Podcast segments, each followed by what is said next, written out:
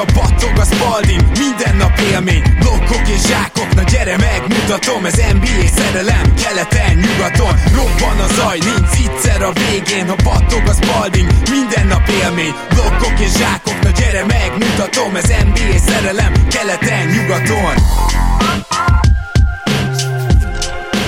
Éj jó! Szép jó napot kívánunk mindenkinek, ez itt a Rap City keleten-nyugaton podcast, a mikrofonok mögött Zukály Zoltán és Rédai Gábor. Lelelele, összeakad a nyelvem. Éj jó! Szép jó napot kívánok mindenkinek, ez itt a Rap City. Éj jó! Szép jó napot kívánunk mindenkinek, ez itt a Rap City keleten-nyugaton podcast, a mikrofonok mögött Zukály Zoltán és Rédai Gábor. Szia Zoli! Szia Gábor, sziasztok! Örülök, hogy itt lehetek.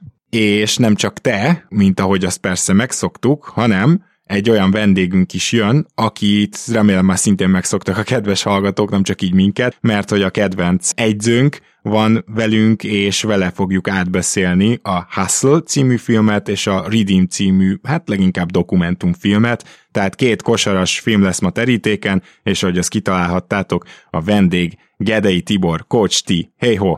Sziasztok, üdvözlöm a kedves hallgatókat, és össze vagyok zavarodva, mert ennyi beköszönőt én egymás után még nem hallottam tőled, ugye a nézők ebből csak egyet fognak hallani, mert megvágott szépen, de viccen kívül egy másodpercre összezavarodtam. Igen, most a harmadszorra sikerült az intro. adásban szerintem tedd be, mert, mert egyébként én komolyan nem tudtam, hogy, hogy most te kattantál meg hirtelen, vagy beakadt a lemez, vagy most mi történik, de, de egyébként ez vicces volt. Szia Tibi, üdvözöllek. Én gondolkodtam rajta, hogy benyomok egy poént, hogy bezzeg nekem elsőre sikerült, látszik, hogy én, jobb, én vagyok a jobb házigazda, ami nyilván egyrészt nem lett volna így, másrészt meg nem lett volna szép poén övön a lett volna, úgyhogy inkább eltekintettem tőle, de örülök, hogy te lecsaptad a dolgot helyettem is. Na jó, most már lehet, hogy benhagyom úgy, ahogy van az elejét. Viszont ma két filmről beszélgetünk.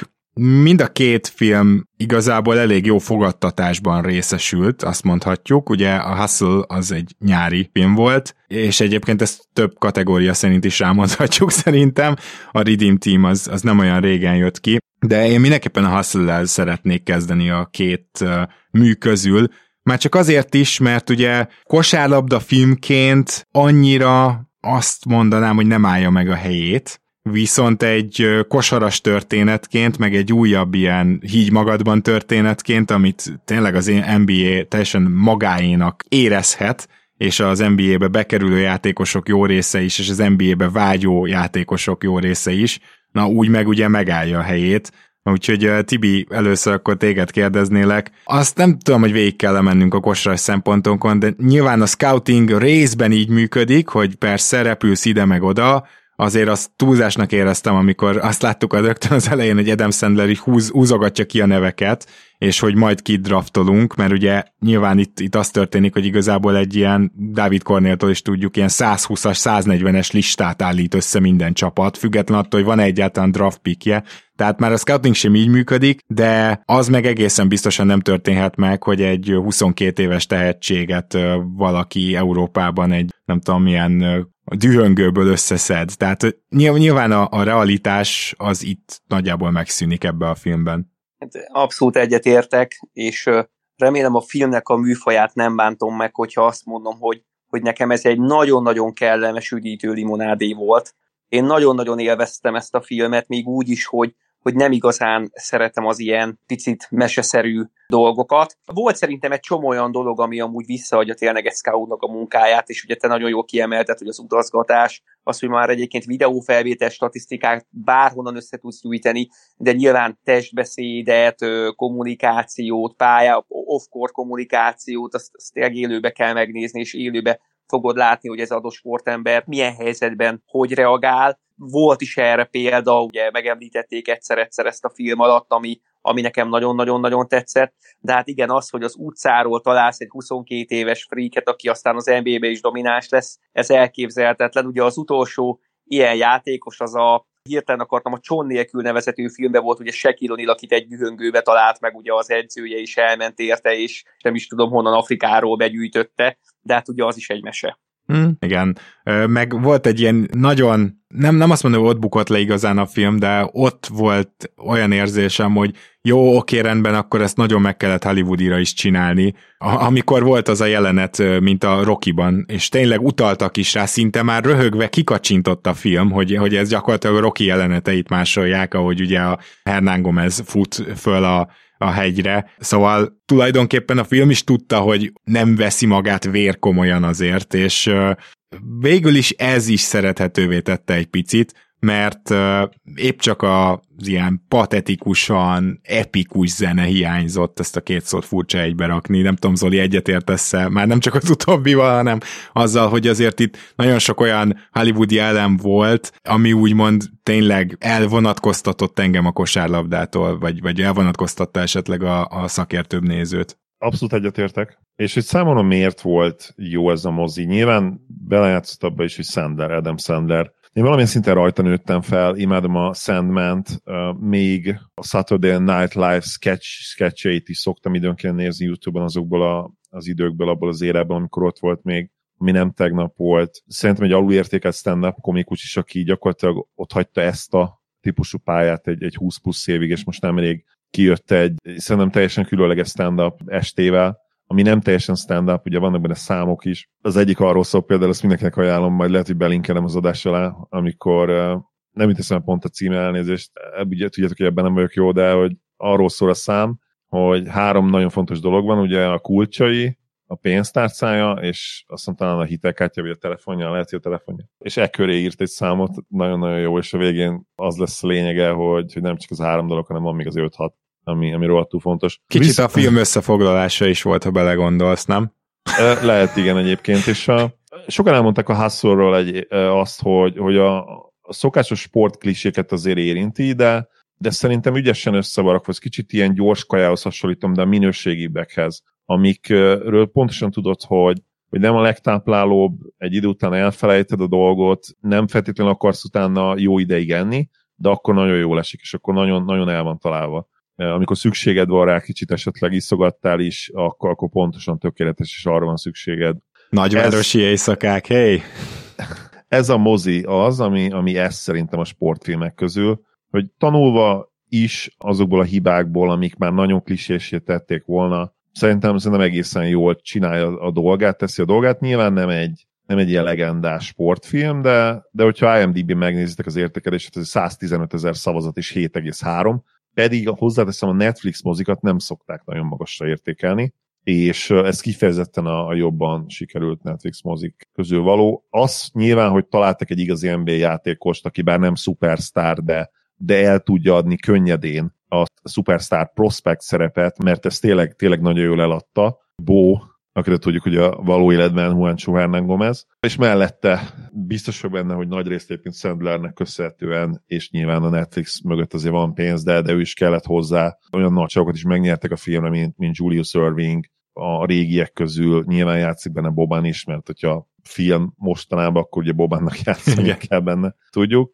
De például Anthony Edwards, aki, aki ráadásul nem is saját magát alakítja, mert lehetett volna ott is egy egy talán kicsit ilyen olcsó húzással azt mondani, hogy ő Anthony Edwards, és akkor tényleg ennyire összeötvözzük a való életet a, a kitaláltal. De ez a Kermit Wills karakter neki nagyon jól áll, és, és kifejezetten jól játszik azokban a jelenetekben. Nem kellett neki sok jelenetet elvinni a hátán, de de igenis, ilyen őszinte szemétládának tűnik, őszinte nagyképű fiatal prospektnek, és nekem nagyon-nagyon tetszett ez a része is. Nyilván, ami a hitelességet megteremti, azok tényleg a valós karakterek és a valós helyszínek, tehát azért itt legendás helyszíneket is láthattunk. Nekem Anthony Edwards alakítása ennyire azért nem tetszett, tehát hogy szerintem az ő, hogy is mondjam, arcjátékán sokkal jobban látszott, hogy, hogy nem egy színészről beszélünk. Én pont Hernán Gomez-t akartam szétdicsérni, akinek például az a jelenet, amikor a családját meglátja, most legyen elég csak ennyi, nem akarunk spoilerezni, valaki még nem nézte volna meg, azt nagyon elhittem. Ott azért játszani is kell, és ott nem csak a kosaras vagy. Viszont nem azt mondanám, hogy kiváló színészek vannak ebben a filmben, és nyilván nem a kiváló színészek teszik jóvá, hanem igazából a millió a légkör, amit tényleg valós helyszínekkel, emberekkel teremtettek meg, és ez nagyon fontos volt szerintem ennek a filmnek. Viszont felhoztál egy témát, majd ezekre is reagálj Tibi, de ezt a témát, amit Zoli felhozott, ez nekem nagyon érdekes, mégpedig az, hogy mondtad, hogy Juancho Hernán Gomez már el tudta nekünk adni itt a vásznon a Superstar Prospectet, hogy tudom, hogy ez, ez egy film, bármit újra vehettek, de azért az teljesen egyértelmű, hogy itt kosárlabda jeleneteket is látunk, és nyilván azokból van egy válogatás, de azért ezek kosárlabda jelenetek. És mindig beszélünk erről, Tibi, hogy milyen elképesztő színvonal van az NBA-ben, amit nem is látunk, mert egymás ellen játszanak, és hogy milyen kicsi különbségek valójában, hogy például egy Juancho Hernangam, ez klasszikus példája annak, hogyha egy kicsit konzisztensebb tudna lenni, akkor a fél liga keresne egy ilyen magas 3 játékost, de se védekezésben, se tripladobásban nem tud elég konzisztens lenni az NBA-ben, és ezért gyakorlatilag azért küzd, hogy bennmaradjon a ligában, hogy milyen kicsi különbség van a kettő között, és valahogy nekem maga ez a film is egy picit erre világít rá. Bocs, miért Tibinek eldobjuk, hogy, hogy ehhez mennyire tudok csatlakozni a nyári klippel, Luca Garza, Oh. Most, hogy csapat nélkül van. Nem tudom, láttátok a nyáron azt a klipet, amikor így... Már a uh, Minnesota-ban van, azt hiszem túl Nyáron a részben a haverjai, de azért kosarasok ellen egy-egyezett, és egészen hihetetlen. Tehát, hogy ez a csáv, aki az NBA-ben egy roleplayernél is kevesebb, és nem is biztos, hogy lesz karrierje. Egy lassú center. Lassú, lassúnak tűnik, lassú center. Basszus, hát komolyan, mint hogyha Michael Jordan-t látnátok, mondjuk egy Steph Curry-vel beoltott Michael Jordan, két méter 10 centisen.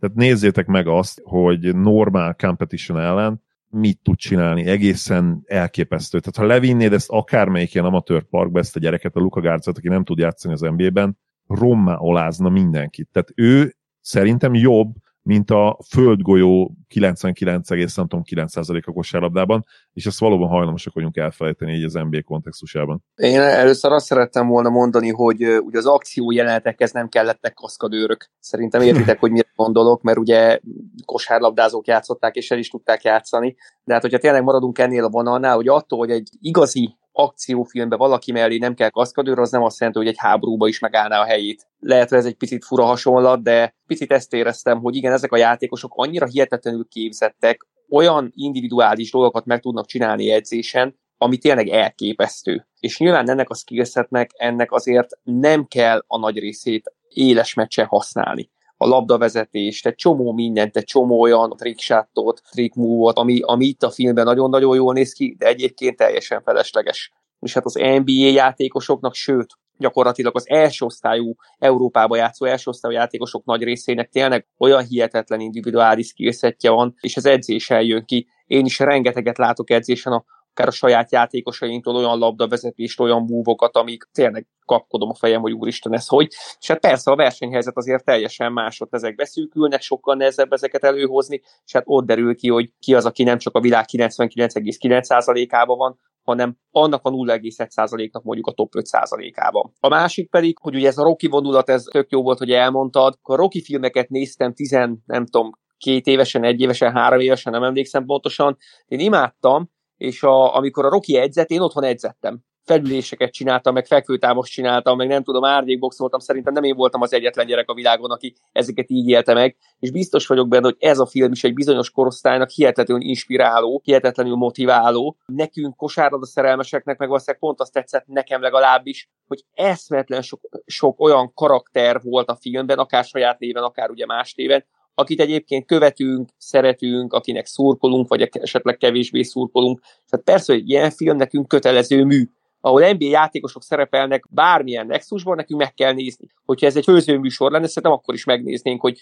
35 játékos főzőskézik, és akkor főzőversenyt csinál. Szerintem mi azt is megnéznénk, én legalábbis. Én legalábbis. Hmm. Úgyhogy leginkább amellett, hogy egy kellemes időtöltés volt, egy olyan film volt, amit valószínűleg nem fogok megnézni, csak mondjuk öt évente egyszer, attól még tényleg én nagyon-nagyon élveztem minden percét, és a végén meghatódtam, és beleéltem magam, és szurkoltam nagyon Huáncsónak, hogy fusson be, és én is tragikusan éltem meg azokat a dolgokat, amiket ő tragikusan élt meg, úgyhogy engem érzelmileg is egyébként feltöltött, de mondjuk én ilyen szempontból azért szentimentalista is vagyok egy picit. Örülök azért, hogy nem jön minden héten ki egy ilyen film, mert valószínűleg nagyon-nagyon gyorsan megunnánk, de mondjuk nekem ez, hogy három-négy évente egy ilyen film kijön, szerintem ez szuper. Talán ide záró gondolatnak annyit mondanék, hogy én ennyire azért nem tudtam lelkesedni a filmért, és nem hiszem, hogy újra fogom nézni, ugyanakkor az nagyon ö, tetszett, amit mondtál Tibi azzal kapcsolatban, hogy nekünk NBA rajongóknak valószínűleg itt a az általam is említett helyszínek, karakterek miattuk volt igazán érdekes a dolog,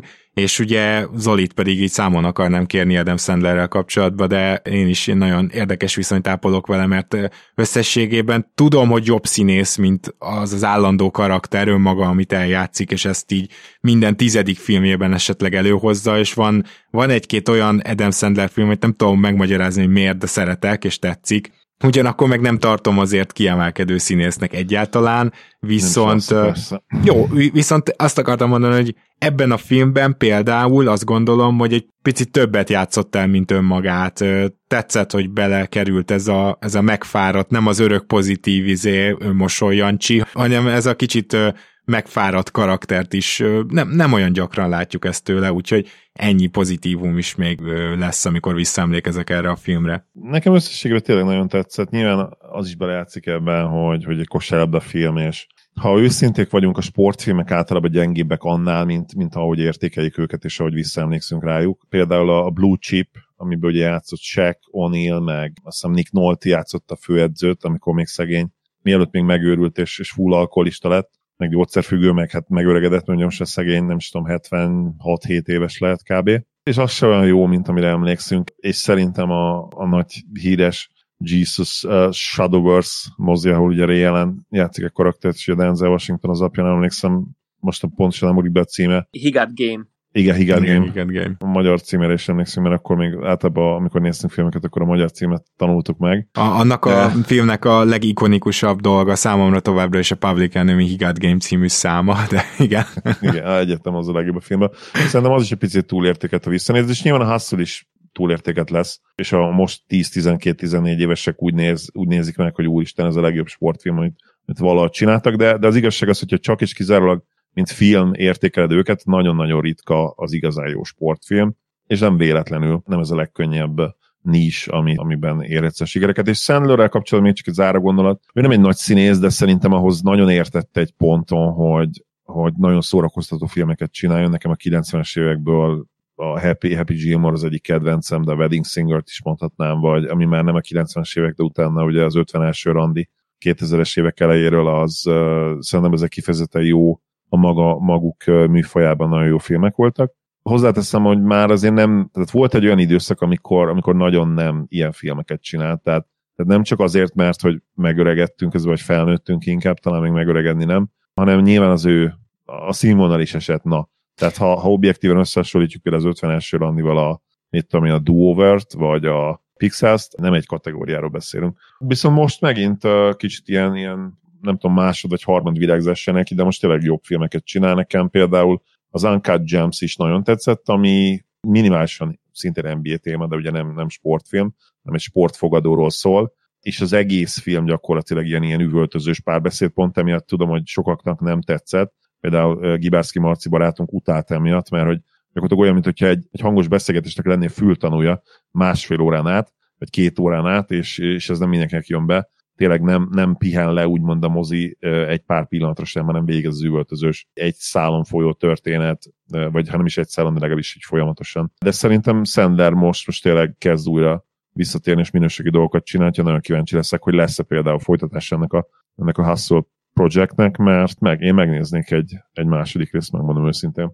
Mm, igen, és akkor ott már ráadásul picit kitaláltabb lesz a sztori még ennél is, mert hogyha ezt folytatod. Na mindegy, menjünk át a Redeem címre. Már elkezdtek forgatni 2008 környékén is, de akkor még nem tudták, hogy ebből mikor meg hogy lesz film. A lényeg az, hogy 2008-ban az amerikai válogatott a 2004-es olimpiai blama után ugye újra nyerni tudott. És szerintem azt kijelenthetjük, hogy kijött egy olyan film, ami ezt egy ilyen visszajövök, I'm back, és képzeljétek el köré a nem tudom, a fényeket, meg a füstgépből kijövő füstöt, ugye mi más jönne a füstgépből, meg mellé az epic zenét. Tehát, hogy azért így egy ilyen fajta visszaemlékezése ez, és nyilván azért Redeem Team a dolognak a, a neve címe, ami több szempontból vérzik, és ezért szerintem, annak ellenére, hogy ez valamennyire egy dokumentumfilmnek tekinthető, ezért szerintem inkább az amerikai nézőknek és amerikai kosárrajongóknak a saját ö, dicsőségükbe való fürdésre készülő történetről van szó, és ezt majd ki akarom bontani, de talán nem mehetünk el amellett szó nélkül, hogy 2004 az, ami kiváltotta ezt az egészet. És 2004-ben az Egyesült Államok egy olyan válogatottal ment el az olimpiára, amelyik régi kosárlabda válogatási elvek szerint lett összerakva, minél több talentet, nem baj a fit, csak majd valahogy megoldjuk, és akkor bukott ebbe először bele igazán az USA, de ez kellett egy fantasztikus argentin válogatott is, ami Tibinek az egyik szívszerelme, hogyha jól emlékszem. Szerintem arra az argentin válogatottról már többször beszéltünk, mert én azt a mérkőzést szerintem legalább háromszor, lehet, hogy ötször vagy hatszor megnéztem, tényleg nem tudom hányszor néztem meg, és ugye mindig azt a válogatottat szoktam neked felhozni, hogy hogy olyan érzésed van, mint hogyha azok tényleg mai modell kosárlabdát játszanának, annyira megelőzték a korukat, annyira kreatívok voltak, és mai szetteket, mai védekezéseket használtak, és nem láttam a meccset most mondjuk két éve, de két éve biztos, hogy megnéztem, és tényleg két évente újra nézem azt a mérkőzést. Nekem egyébként a, a dokumentációnak az első fele, ami az amerikai kudarcokat mutatta be, az nekem úgy azt tetszett. És nem azért, mert az amerikai kudarcokról szól, és akkor nem tudom, kárőrvendő vagyok, hanem azért, mert, mert nem vették el a többiektől a dicsfényt, és igenis dicsérik a többi csapatot. Elmondják, hogy milyen hihetetlen kosárlabda ment akkor már a világon gyakorlatilag. Nagyon-nagyon tetszett Carmelo Antoninak az összes bevágása, mert, mert a saját egyszerűségével és őszinteségével szerintem egy nagyon-nagyon ügyes színfoltja ennek az egésznek. És amikor átfordul a film abba, hogy de Amerika felállt a mélységből, visszatért, és ismét az egész virágot uralja, nekem az a rész nem tetszett, és nem is tudtam egy részletben megnézni, hogy őszinte legyek, hanem, hanem inkább így folyamatában mindig, amikor volt hozzá gyomrom, és mondom ezt úgy, hogy egyébként nyilván nagyon nagy rajongójuk vagyok, meg, meg az összes játékos hihetetül tisztelem és szeretem, de gyakorlatilag egy picit mindig azt szoktam mondani, hogy annyi történt, hogy realizálták azt, ami, ami a normális. Mert azért ne legyen hiú ábrándunk, az összes tornán legalábbis azon a, azon a kettő tornán, ahol ugye NBA játékosokkal megbukott az amerikai válogatott, ők voltak talent alapján a torony magas esélyesek. A torony magas esélyesek. Csak ugye eljutottunk oda, hogy a többi nemzetnek is voltak hihetetlenül jó játékosai, pont annak az argentin válogatottnak Isten tudja hány NBA játékosa volt, ugye Ginobili, Oberto, Nocioni, Volkovski, Skola, Skola, igen. Defino. Talán Piccioni ott volt a, a Pepe Sánchez mögött, ugye, mint cserélet, ugye Pepe ah. Sánchez nem is tudjuk, hogy NBA játékos volt, közben a Philadelphia 76ers játszott, vagy a Ruben Volkovski, ugye a seattle és azért tényleg ezek nagyon-nagyon jó kosárlabdát játszó, nagyon jó játékosok voltak egyénileg, és, és Ginobili nyilván all-time nagyon előkelő helyen van szerintem az all-time shooting guard listán is, és egy egy hihetetlen korszakos egyéniség, úgyhogy akkor nyilván rájött az Egyesült Államok arra, hogy attól, hogy mi vagyunk a, a legtehetségesebbek, attól még készülni kell, edzeni kell, szisztem kell, scoutolni kell, és európai szinten is profi kosárlabdát kell nyerni, hogy, ö, bocsánat, profi kosárlabdát kell játszani ahhoz, hogy, hogy nyerjünk. És nyilván a visszatérésük, fogunk beszélni gondolom a döntőről is, Ajaj. Valahol persze egy diadalmenet. De tényleg az a talentpool, az azért elképesztő volt. Az elképesztő volt, mint előtte kettő vagy előtte négy évvel. Ugye 2008-ról beszélünk, ahol már gyakorlatilag, nem is tudom, kicsit ilyen megmentő erejűen az NBA legnagyobb sztárjai szinte mindigent mondtak. Tehát ezt kell először leszögezni, azt gondolom. Tibi, mielőtt tovább görgetnénk az eseményeket, hagyj fordítsam Zoli felé a szót, de muszáj egy ilyen picit eh, filozófiai dologgal is foglalkoznunk itt. Tibi nagyon jól leírta szerintem ennek a filmnek a, a menetét, történéseit, az, hogy mitől redeem ez a redeem, mitől, mitől támadtak fel ugye újra, és azért nyilván nem nehéz elkerülni azt, hogy tudjuk jól, hogy az Egyesült Államok egy olyan kultúrát hozott létre, amiben ők világuralmi tényezőként is tekintenek magukra, és nem tudom, tehát, hogy nyilván a kosárlabda sikerek ennek a megélésének az egyik eszköze. Ez biztos, hogy így van. Nem azért támogatják ennyire a kosárlabdát, hogy ez így legyen, de minden sportsikert, gyakorlatilag az amerikai sajtót, aki, aki forgatja, olvassa, egy ilyen vonulat is van benne, és ebben a Redeemben meg, mint a lenne egy olyan vonulat. Nyilván ezt soha nem fogják kimondani, meg, meg lehet, hogy ez csak egy konteó, de azért azonnal felmerült bennem azt tudod, hogy hát igen, a világ első számú szuperhatalma megingadozik, de azért mindig visszatér a topra. Na most nyilván mondom, ez a filmben nincsen kimondva, nincsen benne, inkább csak valahogy az amerikai kultúrával együtt véve bennem még ez is felmerült, és, és egyáltalán maga ez a hozzáállás tükröződik a filmen is szerintem. Szerintem nagyon jó helyen tapogatózol, Gábor, és leszögezem, én nem is néztem meg ezt az Oksi filmet, mert alapvetően az az ellentmondás, amit nem mondták ide, de szerintem is ott van, hogy, hogy ők ugye a, a világúrai, ezt, ezt tudjuk, és valamilyen szinten el is fogadjuk, nem csak kosárlabdáról beszélünk, hanem hanem például, hogyha, hogyha hadászatról is, bár ugye most Kína azért elég, elég csúnyán. Covid alatt, óta azért, azért elég ott van velük, tehát ilyen egy per A, egy per B szerintem most a két világhatalom, sok szempontból. Ami a kosárlabdát illeti, nyilvánvalóan náluk a, a világon a leghíresebb a, a kosárlabda. Nem olyan szinten majdnem saját termékük, mint az amerikai futball, de az NBA azért egy külön brand, ezt tudjuk. És hát mégiscsak, hogy... bocsi, csak mégiscsak a kosárlabdába tudják inkább összemérni magukat a világgal, mint az amerikai fociba. É, így van, mert hát hogyha lenne olimpiai sportág az amerikai foci, akkor ott még brutális meccsek lennének, ezt megnézni. mert ott, ott, szerintem ott tényleg egy középiskolás csapatot, a legjobb középiskolás csapatot kiküldenék, az agyon verne mindenkit. Na mindegy. Tényleg van egy ellentmondás, amit te nem mondták ide, de nagyon jól érzette is, hogy ha mi vagyunk a le, világ legjobbjai, és egyértelműen, és végre érdekel annyira minket megint egy torna, hogy a legjobbjainkat küldjük, akkor, akkor miért olyan hatalmas dolog? És van az amcsiknak erre egy jó mondásuk, you cannot have your cake and eat it too. Tehát ez ugye azt jelenti, hogy birtokoltad a süteményedet, de ha megeszed, akkor eltűnik a süteményed, és nem birtokoltad egyszerre, és, és nem eheted meg egy időben, hanem valamelyiket ugye választanod kell, vagy a tiéd még a süti, nem eszed meg, vagy ha megeszed, akkor kanyec, game over. Ha most egyértelmű, hogy, hogy az amcsik a legjobbak, és tényleg olyan keretet tudnak összerakni, és olyan keretet tudnának összerakni, még világversenyre, amelyikkel senki más nem versenyezhet, ami még ma is igaz hozzáteszem, akkor hogyan verjük a mellünket arra, hogy mi egy olyan nagy dolgot vittünk véghez, amit egyébként nem vártak el tőlünk, és hogy tényleg, mint hogyha egy ilyen, nem tudom, ilyen, ilyen szent küldetésként, mondom ezt úgy, hogy nem néztem meg, de garantálom, hogy erről szól, és a színfalak mögötti felvételek is, hogy, hogy mekkora tett, és hogy hogy ünneplik magukat. Miért volt ez akkora dolog? Én már alapvetően nem értem, hogy miért volt akkora dolog ez nekik, amikor tényleg messze legjobb csapatot rakták össze, és végre tényleg összerakták. A másik probléma ez az egésszel az, hogy, hogy nagyon, a, nagyon a Dream tehát még a nevük is rímmel az Original Dream Teamre. És itt egy picit én, én hadd legyek boomer, meg hadd legyek régen minden jobb volt, mert az a csapat nekem tényleg különleges. A barcelonai 92-es Dream Team, és nagyon azt akarták ezek a srácok, és már akkor eldöntöttek, hogy ezt felvesszük, és, és már felépítjük ezt az egész, gyakorlatilag egy brandet csináltak a Redeem Team, egy brand. Oké, hogy a Dream Team is egy brand volt annó, de nekem az egy őszintébb brandnek tűnt, egy fontosabb brandnek tűnt, és a mai napig ezt gondolom, mind a mellett, hogy tudjátok, hogy milyen szinten elismerem LeBron-t, Védet, nyilván szegény Kobe-t, Isten nyugosztalja, és voltak, voltak a 2008-as csapatban is kicsit ilyen töltelék emberek, ugye Michael Red például, vagy Carlos Boozer, de azért ott volt ugye CP3, ott volt a, a már peak éveihez közeledő ugye Carmelo, Wade és ugye LeBron,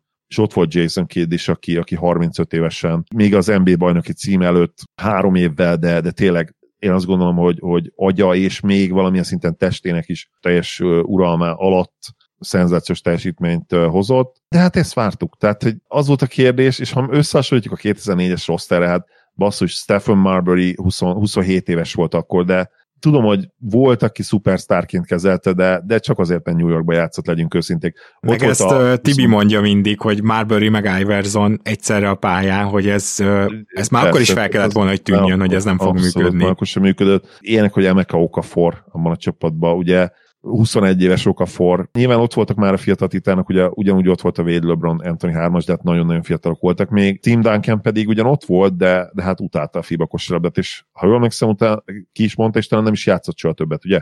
Valami világ, hasonló, világ igen. Eseményen. Na mindegy, ugye Rich Jeff, Richard Jefferson, tehát ez egy olyan csapat volt, ami nem volt rossz, nyerhetett volna is akár, de, de nem tudták összerakni, és itt lehet nyilván az is, hogy, hogy, hogy itt Larry Brown kezebe benne lehetett mert azért én azt gondolom, hogy Mike eh, Zsizsdevski ehhez a csapathoz, Team USA-hez legalábbis jobb edző volt, NBA-hez meg, meg azt gondolom, hogy Larry Brown volt jobb edző, és nyilván ezt láttuk is, meg ugye be is igazolódott, bár ugye Zsizsevszki talán talán soha nem is edzősködött végül az NBA-ben, pedig őt is megnéztem volna, de ez az egész nekem egy kicsit túlértékelt ez a, ez a Redeem Team dolog, és egy kicsit ilyen, nem egy olyan természetes dolog, mint a, mint a 92-es Dream Team volt, kicsit nekem mesterkért ez az egész. És szerintem akkor eljutunk oda, ami megint egy lényeges pont, hogyha van valami, ami miatt a Redeem Team érezheti úgy, hogy nagy tettet hajtott végre, az az, amit a film méltatlanul elhanyagolt, hogy a spanyolok milyen iszonyatosan jó kosárlabdát játszottak abban a döntőben, és hogy mennyire nehéz volt őket megverni. És amellett sem menjünk el szólni, hogy az a spanyol csapat, noha nem vetegethetett egy olyan csapattal, amiben a világ 15 legjobb játékosából 6 aktuálisan ott volt, tehát ezzel nehéz vetekedni. De az a spanyol csapat egy egész jó ütőképes, több top százas világon akkor top százas játékossal, sőt gazolt nézve, akár ugye egy top 15-össel is ő állt föl, és ez a spanyol válogatott, ez bőven a saját maximumát is túl teljesítve nagyon nagy harcra késztette a Redeem teamet, és szerintem erről kell beszélnünk, és szerintem Tibi, te is így gondolod arra a spanyol válogatottra mondtam én azt, hogy mind az argentin, akikről beszéltünk, mind a spanyol válogatottra elmondható, hogy szerintem az utóbbi 10-15 évben nem nagyon volt ilyen szintű nem amerikai csapat ö, sehol. Nem csak az, hogy fantasztikus kosárlabdázók alkották azt a csapatot, de tökéletes szisztemet játszottak, teljesen más rendszert játszottak, ugye, mint az amerikai válogatott. Két ö, konkrét ötössel álltak föl, már ötös posztól játszó játékossal, akik rengeteg high megtalálták egymást, mind a kettő nagyon képzelt volt, mind a kettőnek volt ugye rim protection is, és azzal a hihetetően is amerikai rosterrel a döntőbe teljesen felvették a versenyt. Abszolút. Talán ki lehet mondani, hogy azt a döntőt, azt az amerikai válogatott nem fogja 10-ből 10-szer megnyerni, még azzal az erős kerettel se, mondjuk 10-ből 9 reális, ami azért tényleg valahol, valahol fantasztikus, és sajnálom is, hogy nem igazán látom, hogy melyik válogatott lehet ilyen szintű konkurencia egy teljes, legjobb játékosokat felvonultató amerikai válogatott ellen a közeljövőbe. Talán Kanada jut az eszembe. Igen. Mert hogy olyan mélysége van, hogy, hogy ők igen, ők lehetnek ilyenek, de nagyon senki más. Senki hát más. Ö, nagy szívás lesz akkor is, hogyha Embiid esetleg a franciákat választja, hogy lehet, hogy nekik lesz egy Wembanyama, Gobert, Embiid, de ezt a hármat azért már egyszerre nem lehet majd pályán tartani. Nyilván meg fogják próbálni, ott az elképesztő lehet az a francia csapat is. Tényleg nagyon nehéz azt vizionálni, hogy lesz egy új argentin vagy egy új spanyol válogatott, de ennek ellenére én szentül hiszek benne, hogy lesz, hiszen látjuk azt, hogy az NBA-ben is teljesen átvették a nem USA játékosok a hatalmat, és azt mondanám, hogy a top 15 játékosból valószínűleg 6 vagy 7, tehát a fele gyakorlatilag nem az Egyesült Államok beli ezek azért érdekes jelek, csak hát nyilván nem a világ játszik az Egyesült Államok ellen, hanem ezek még külön országok, úgyhogy ezért nehéz ez. Én azt hiszem, hogy arról a spanyol csapatról azért is méltatlanul kevés szó esik, mert pont ez lehetett volna az, ami miatt nagy tettnek érzi a Redeem Team, hogy nyert, hogy az a spanyol csapat milyen fantasztikus volt, de így szakmailag ebbe annyira nem megy bele a film, és picit úgy is érzem, hogy hogy itt már nagyon fontos volt az Zoli által említett kicsit fabrikált imidzsnek a beigazolódása, a Redeem, ami gyakorlatilag 2008-ban úgy történt meg, ahogy ti is mondtátok, hogy ez volt a papírforma. És, és én ezért sajnálom, és szerintem kicsit egy zicsert hagyott ki a film, hogy azt a spanyol válogatottat nem elemezték jobban ki, és nem mutatták meg a nézőknek, hogy milyen fejlett kosárlabdát játszottak. Zoli, hát ezt a filmet mondtad, hogy végül meg se nézted. Gyakorlatilag előre láttad azt, hogy, hogy ez valami ehhez hasonló lesz, mert egyébként nyilván jól van kivitelezve, és, és vannak pozitívumai ennek a filmnek, vagy, vagy esetleg nem is vagy már kíváncsi erre a sztorira, és ez azért kérdezem, mert szerintem jogos az, hogy most 2022-23-ban kíváncsiak vagyunk egyáltalán még erre a sztorira. Szerintem is jogos a felvetés, és, és a magam részéről számomra egyértelműen nem a válasz, de hozzáteszem, hogy én már 2008-ban sem értettem a, a Redeem Team jelenséget. Tehát tényleg az, hogy ők maguk kitalálták ezt a saját nevet, saját maguknak ezt a becenevet, nem így működnek a becenevek, nem így működik, hogy én azt mondom erre, hogy hú, ez, ez egy legendás valami lesz. Nem, azt majd az idő meg a nép eldönti az egész Redeem Team jelenség nekem, nekem túl hype volt, túl értékelt. és ezzel tényleg nem akarom megbántani azokat a hallgatóinkat, akiknek DVD a kedvence, akiknek LeBron a kedvence, és ők megnézték ezt, és nekik fontos volt, és ők akár tinédzserként uh, drukkoltak annak a csapatnak, mert ez a tiétek az a pillanat, én nem azt a pillanatot remélem, hogy nem is tudom elrontani, ez a tiétek, azt senki nem veszi el tőletek, de szerintem az egész egy kicsit túl hype és, és túlértékelt fejezete az amerikai kosárlabdának, vagy úgy egyébként az olimpiai kosárlabdázásnak. De értem, hogy miért alakult ez így hozzáteszem, csak, csak nem, nem feltétlenül értek egyet vele. Meg kellett volna nézni, hogy ebből a csapatból organikusan, természetesen lesz egy, egy legendás csapat, és szerintem egyébként kiderült, hogy nem, mert nem nagyon beszélnek fórumokon a Redeem Teamről. Nem nagyon jön elő. Igen, nem, nem lett egy olyan márkanév, ami időtálló. Nem, nem, abszolút nem. Akkor az olimpia környékén előtte-utána volt hype, még a 12-es címvédésnél is, is beszéltek róla itt-ott, de nem lettek ők egy ilyen összsport történelmi esemény, meg oda nem tudták beírni magukat, és pont ezért nem tudták beírni magukat, mert, mert valahol az elvárás volt, és megcsináltak a kötelezőt, de, de ennyi, és nem több, amiért persze megérdem, megérdemlik visszamenőleg is a megsüvegelést, de ja, nem, nem lettek a második Dream Team, és szerintem Redeem Team is úgy lettek, hogy ők, ők ezt kitalálták, és szépen azt mondták, hogy mi, mi vagyunk a Redeem Team. Ami a filmet illeti, még azt elmondanám, hogy itt nyilván nem végeztek rossz munkát szerintem, tehát a műfajában ez egy olyan valami, ami annak ellenére, hogy dokumentumfilm, megpróbált megcélozni egy szélesebb réteget. Pont az, azon jelenséget lovagolva, amiről Zoli beszélt, hogy hát itt azért valami márkanevet megteremtettek, és ezt most megpróbáljuk előkaparni újra. De én lehet, hogy csak azért, mert ilyen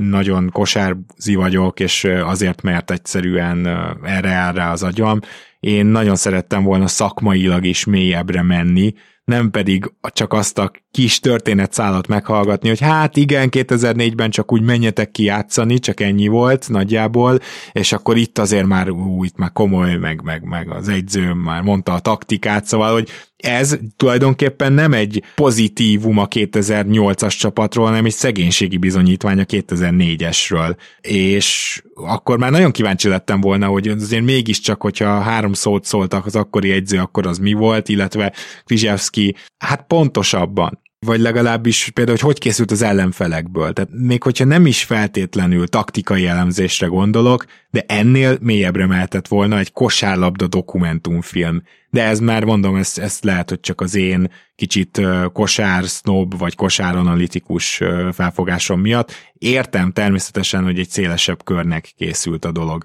Tibi, te is egyzőként gondolom elviseltél volna egy pár elemzést, vagy legalább legalább, hogy egy kicsit elinduljanak a kosárlabda szakma mélységei felé is. Spoiler következik, úgyhogy aki még nem látta is, és semmit nem akar hallani, akkor az most ne hallgassa meg. Ugye a Ginobili-nál annyit mondanak, hogy egy highlightot vetítettek le, és az volt a scout, és az volt a motiváció, hogy ugye Védnek azt mondta, hogy Ginobili a második legjobb shooting a világon, és ugye Véd erre bepöccent, Kobinak meg elvileg egy üzenetet hagyott, hogy véd a világ legjobb shooting guard, és akkor erre Kobi bepöccent. És ugye egy picit azért ez, ez ért motiválni kell, és, és, és nem akarom azt mondani, hogy picit vicces, de mégis az, mert van az a szint, ahol igazából nem feltétlenül máshoz kell magadat érni, hanem magadhoz. És nekem egy kicsit a Dream Team egy ilyen, hogy ők annyira domináltak, a Dream Team egy, bocsánat, az eredeti Dream Team, Dream Team egy, ők annyira domináltak, hogy ő rájuk azért emlékszünk, mert ők tényleg felmentek a pályára, és 92-ben mindenkit lemostak. A döntőben nyilván játszottak egy egész jó fél időt ugye a,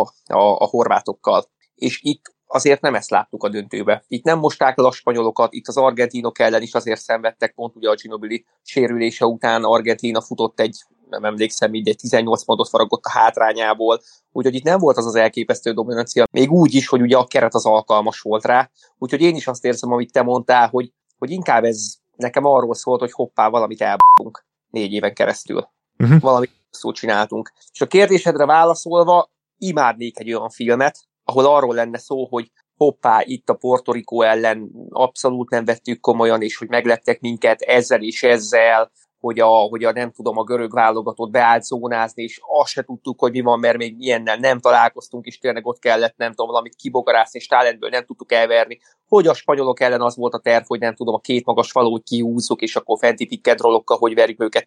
Ugyanez jó lenne a másik oldalról, hogy kompenzálták a talent hátrányt, mondom ezt úgy, hogy ugye a spanyolok 8 NBA játékosra álltak fel, hát egy ilyet nagyon szívesen meghallgatnék, viszont szerintem ez meg a nagy érneműt egyáltalán nem érdekelni, és nem lenne eladható, ez tényleg a szűk körbe lenne eladható, de hát ö, ilyen szintű anyag nincsen sehol. Azért Igen. ezt hozzá, hogy ilyen szintű anyagot konkrétan sehol nem találunk. Én nagyon örülök, hogy elküldted nekem azt, azt a YouTube felvételt, ugye, ami a, a spanyolokról szól. Ki fogjuk azt egy... is rakni akkor, hogyha már így megemlítetted, igen? Szerintem, szerintem az bizonyos értelemben nekem izgalmasabb volt, mint, mint maga a film, ha mondhatok egy ilyen, ilyen negatívot. Egyébként meg kell nézni, meg lehet nézni, abszolút nézhető, vannak benne jó dolgok, tetszik a, a Kobe Bryantnek a bemutatása, hogy, hogy ugye az, hogy ő egy magányos farkas, és hogy, és hogy mennyire más volt ő, mint a többiek, tetszik, ahogy James kezelte a helyzetet, tetszik a B-sztori benne, ezek mind tök jó sztorik, tök jó sztorik. Anthony nekem végig tetszik, de hogyha az első filmre azt mondtuk, hogy limonádé, akkor ez valahol meg egy dokumentum limonádé,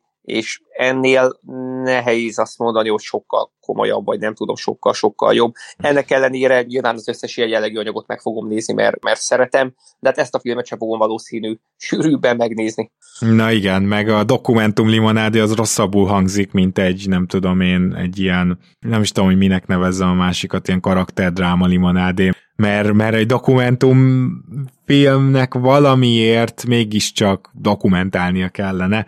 Na mindegy, ilyen szempontból nekem egyértelmű, hogy ha most választanom kellene, hogy melyiket nézem meg újra, akkor az a Hustle lenne. Zoli, te meg majd egyszer talán megnézed a Redeem Teamet, de az eddigiek alapján... Nem, nem ígérek semmit. Igen, sejtettem. Jó van, szerintem a végére értünk itt a beszélgetésünknek. Tibi, nagyon szépen köszönjük, hogy csatlakoztál hozzánk, és hát jó volt egy nyilván egy egyző szemszögéből is időnként meghallgatni itt a dolgokat, de alapból is kíváncsiak vagyunk a véleményedre, úgyhogy valahogy, valahogy itt a filmelemzéseknél elég gyakran merülsz fel. Ja, nagyon-nagyon szépen köszönöm a, a meghívást, és hát nem vagyok filmszakértő, úgyhogy elnézést, hogyha bárkit megbántottam volna a véleményemmel. Őszintén szólva engem ezek a, ezek a dokumentumfilmek nem tudnak olyan nagyon mélyen elvinni, mert, mert nem is arról szólnak és nem is várok nagyon sokat tőlük. Megnézem, mert érdekel maga a téma, és nagyjából ennyi. Köszönöm a meghívást, sziasztok! Én még zárszóként annyit erről az egészről. Amikor nézel MG-ről egy dokumentumfilmet, és és látod, hogy ki a producer, MJ. Mikor nézel egy dokumentumfilmet a Redeem Teamről, és látod, hogy D. És LeBron James a producerek, szerintem ennek nem így kéne működnie, hogy összerakom a büdzsét egy dokumentumfilm, ami rólam szól. Tehát ez, ez hogyan lesz objektív, ez, ez, egy, ez egy alakított, valamilyen szinten mindig mű, végeredmény lesz, és nem lehet azon tényleges dokumentumfilmek közé emelni ezeket, még sporttémában sem, amelyek tényleg felszínre hoznak valamit, és őszintén bemutatnak valamit, mert ezek nem azok. Yep. Zoli, akkor köszönjünk el mi is, egy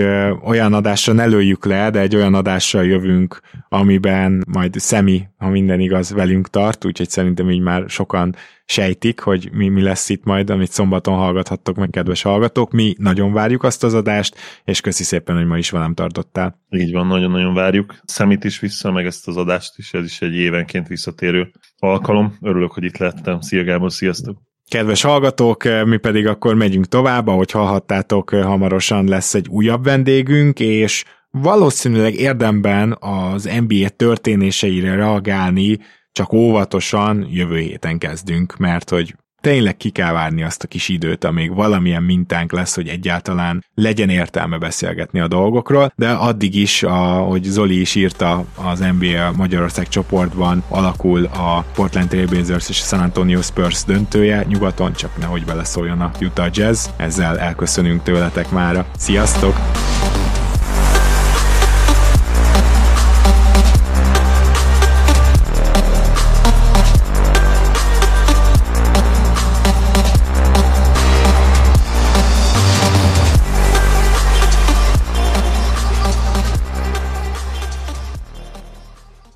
Ha más podcastekre is kíváncsi vagy, hallgassd meg a Béton műsor ajánlóját. El tudod képzelni, hogy a podcastet, amit éppen most hallgattál, fél év múlva már a mesterséges intelligencia generálja? Mi sem. De ha érdekel, eljött már a gépek lázadása. Hallgass bele az Embertelen podcastbe. Orsós Lajos vagyok, a műsor házigazdája. Egyelőre még élőben. Egyelőre. Fedezzük fel együtt, hogyan ismerkedik, randizik, mesél és vitatkozik Betty és Péter, két teljesen mesterséges intelligencia. Lajos, a podcast címét mond még egyszer, Léci. Oké. Okay. Embertelen podcast. Ez a műsor a Béton közösség tagja.